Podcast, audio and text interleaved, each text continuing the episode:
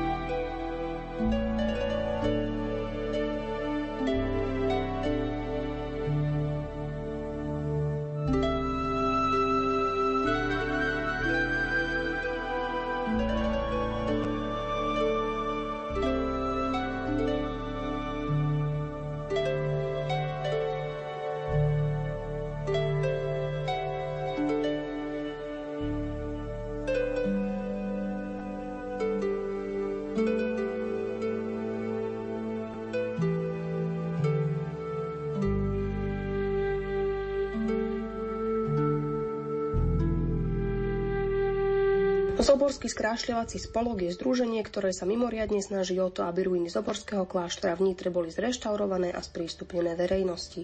Vznikol však už oveľa dávnejšie. O pôvode a aktivitách Zoborského skrášľovacieho spolku nám viac porozpráva jeho predseda Jan Kratochvíl. V roku 1888 bol v Nitre založený Zoborský skrášľovací spolok. Zastrešoval napríklad také veci, že, že sa vybudovali aleje, lavičky pre výhľady a podobne. Tento spolok v období vzniku Prvej Československej republike po rozpade Rakúsko-Horska pravdepodobne zanikol, ale v tom období vzniku Prvej Československej republiky sa nám v novinových článkoch začínajú objavovať informácie o Nitrianskom skrášľovacom spolku. Poznajú s touto históriu sme sa v roku 1993 rozhodli, že obnovíme Zoborský skrášľovací spolok. Naša história je krátka, ale myslím si, že aj dosť bohatá.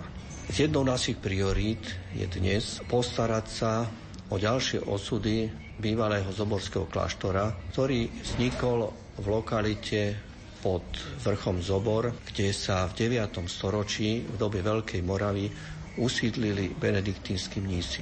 Máme už pripravené aktivity pre tento rok z hľadiska obnovy, obnovy ruín kláštora a to tak, že začneme, začneme s konzervovaním ruín kláštorného kostola svätého Jozefa. Keď sem prišli benediktíni v tom 9. storočí, v období Veľkej Moravy, tak sem priniesli nielen kresťanstvo, ale sem priniesli aj pokrok kultúry, pokrok v, v polnohospodárstve a, a všeobecne, všeobecne uh, vedomosti, ktoré boli v južnej Európe na vyššej úrovni. Keď som sa o tomto rozprával s pánom biskupom Judákom, tak na jednej strane zdôraznil tú kresťanskú históriu a prínos ku kresťanstvu, ale na druhej strane aj prínos pre Slovanov, pre nás Slovákov,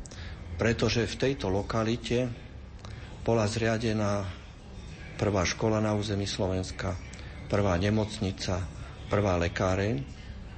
A aj keď sa nám nezachoval ani obrázok tohto kláštora, ako vyzeral, o tom kláštore vieme hlavne, hlavne z literatúry, ale benediktíni budovali kláštory, môžeme prirovnať dneska k obchodným reťazcom, že ten jeden, jeden obchod sa podobá tomu druhému a takto oni po Európe stavali svoje kláštory. A v týchto kláštoroch bývali kovácké dielne, tam, tam bývali mlyny, áno, tam, tam sa pivovarilo, tam sa dorábalo víno, okrem toho učili obyvateľov polnohospodárstvu vyspelejšiemu, ktoré bolo v Južnej Európe. Čiže bol to ukrytý pokrok, pokrok, ktorý, ktorý sem priniesli.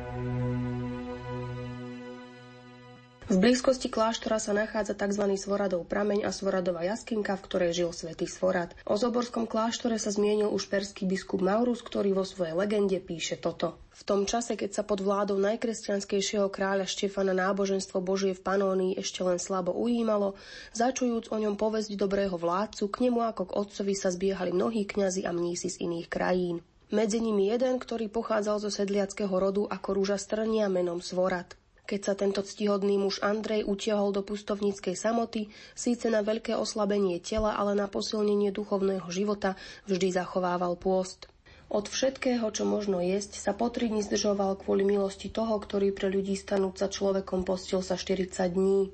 Keď sa mu blížila posledná hodinka, prikázal tým, ktorí boli prítomní, aby ho nevyzliekali zo žiadnej šaty jeho rúcha, kým nepríde opát Filip, po ktorého poslal. Otec prišiel, keď stihodné telo už ležalo mŕtve a vyzlečúc ho, aby ho umil, našiel kovovú reťaz, ktorá sa už vnútornosti dotýkala. Reťaz, ktorá zvnútra meso hnilobu obracala, zvonka bola kožou obtiahnutá, ale neboli by zbadali tento spôsob mučeníctva, keby nad pupkom neboli zazreli úzol zviazaného kovu. Maurová legenda o svetom Svaradovi je rozsahom krátka. Sústreduje sa predovšetkým na podanie svedectva o svetom živote plnom askézy a seba tríznenia. Svetý Svorad bol spolu so svetým Benedikom jeden z prvých svetcov, ktorí boli na území Uhorska, boli beatifikovaní za svetcov. Udialo sa tak e, v Nitrianskej katedrále, kde sú uložené ich, ich pozostatky. Svetý Svorad je patrónom mesta Nitry a svätý Svorad a Benedik sú patrónmi Nitrianskej diecezy.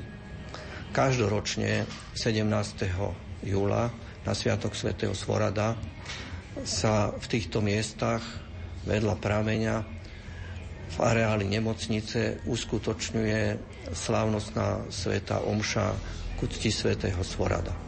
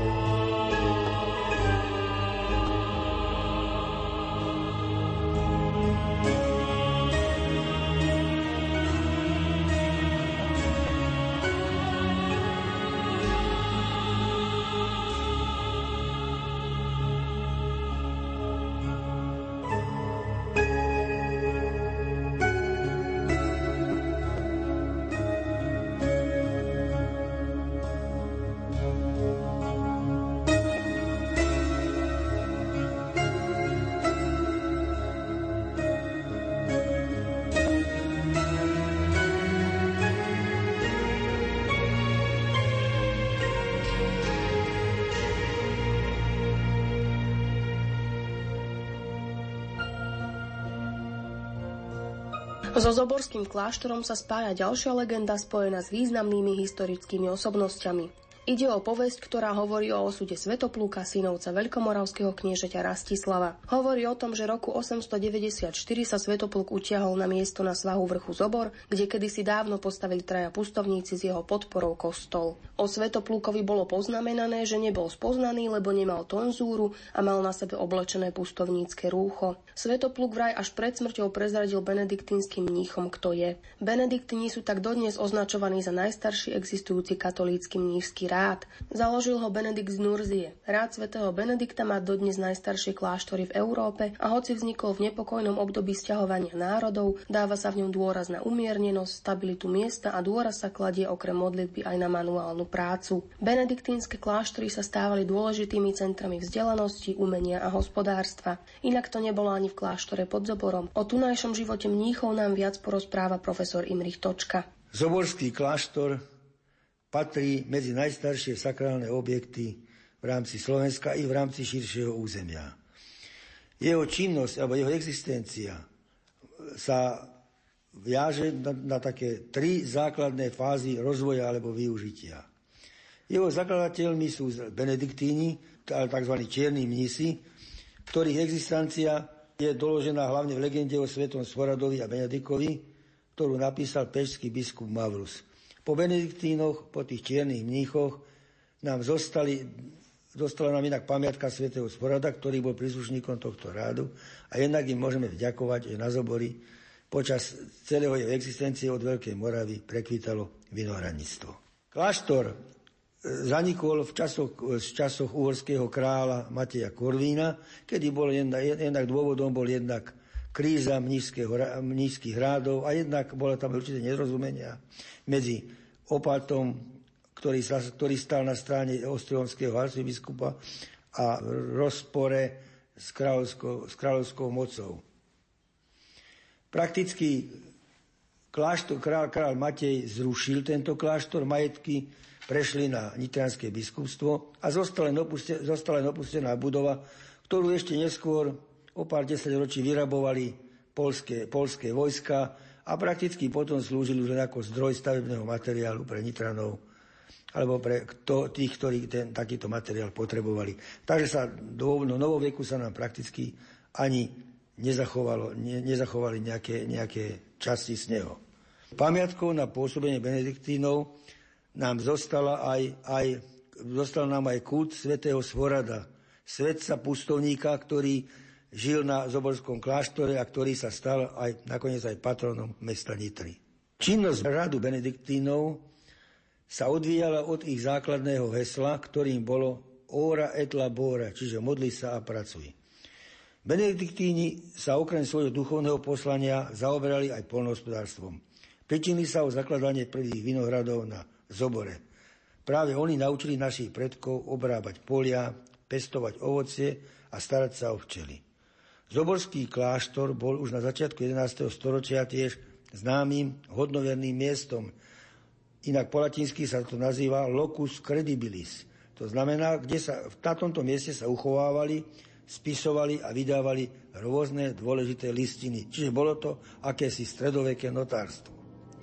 Vznikli tu napríklad aj najstaršie dochované písomné zmienky o zobore, známe zoborské listiny, z rokov 1111 a 1113, ktoré sa dodnes zachovali a sú v archíve Nitrianského biskupstva. Bohužiaľ, dokumenty o tom, ako, sa ten, ako tento kláštor vyzeral, sa nezachovali. Dozvedáme sa o nich len čiastočne z archeologického výskumu, ktorý, ktorý sem tam odhaluje nejaké tie rudimenty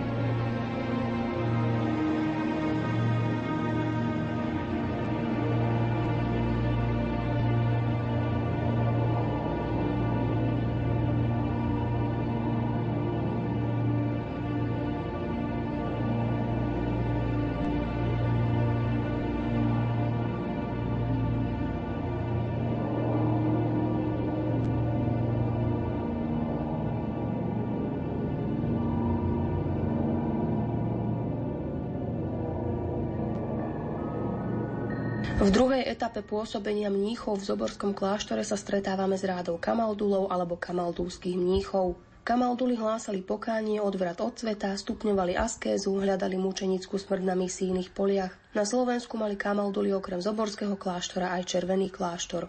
Do dejín slovenskej kultúry zasiahli okrem iného aj kamaldulskou slovenčinou. Koncom 17. storočia, na sklonku 17.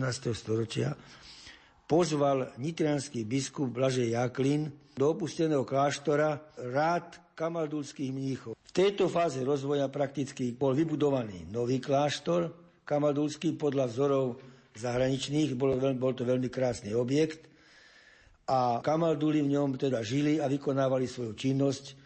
Boli to tzv. bieli mnísi, ktorí žili podľa regule svätého Benedik- Benedikta, teda benediktínskej regule. Na rozdiel od benediktínov mali biele rúcho a boli viazaní aj slubom alebo povinnosťou mlčanlivosti. Čiže mnísi tohto kláštora mohli hovoriť len vtedy, keď im to povolil prior.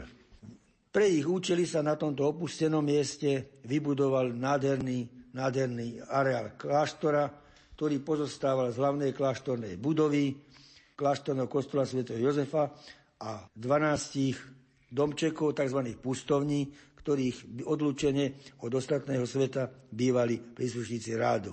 Každý ten mních vo svojom domčeku, tej pustovni, mohol tvoriť, to znamená, buď sa zaoberá, vyrábal nejaké tie lieky, alebo sa prekladali, prekladali sa určité písomnosti a podobne.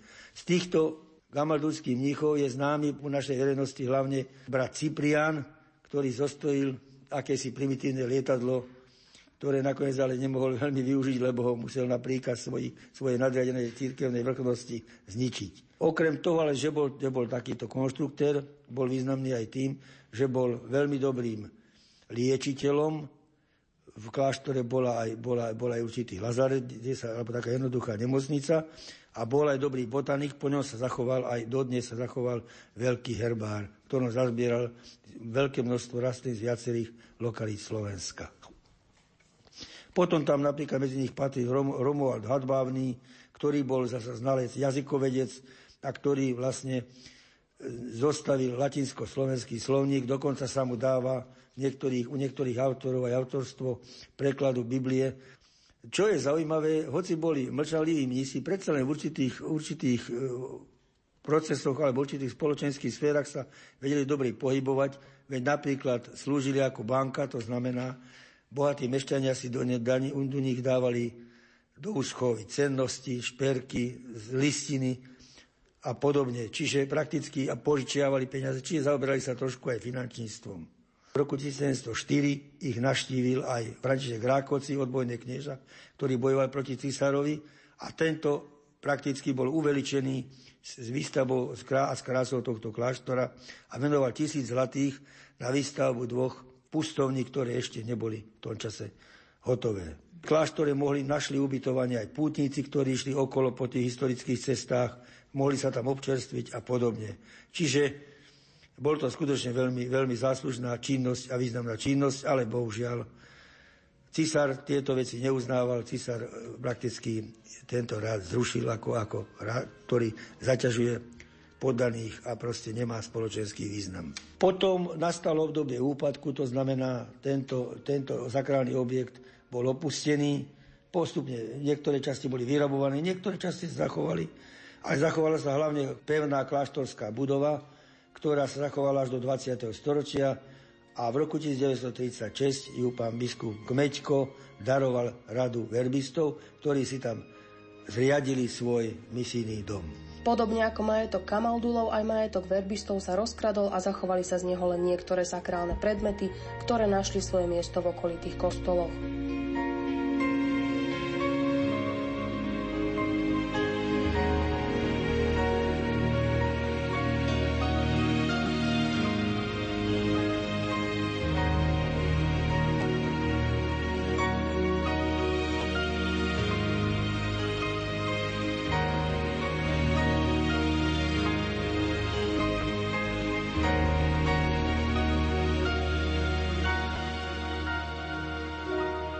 Milí poslucháči, na rádiu Lumen ste si dnes vypočuli reláciu o histórii a veríme, že aj budúcnosti Zoborského kláštora. Na relácii spolupracovali hudobný redaktor Erny Murín, zvukový majster Peter Ondrejka a od mikrofónu vám praje ešte príjemný a požehnaný zvyšok dňa Monika Ujlacká.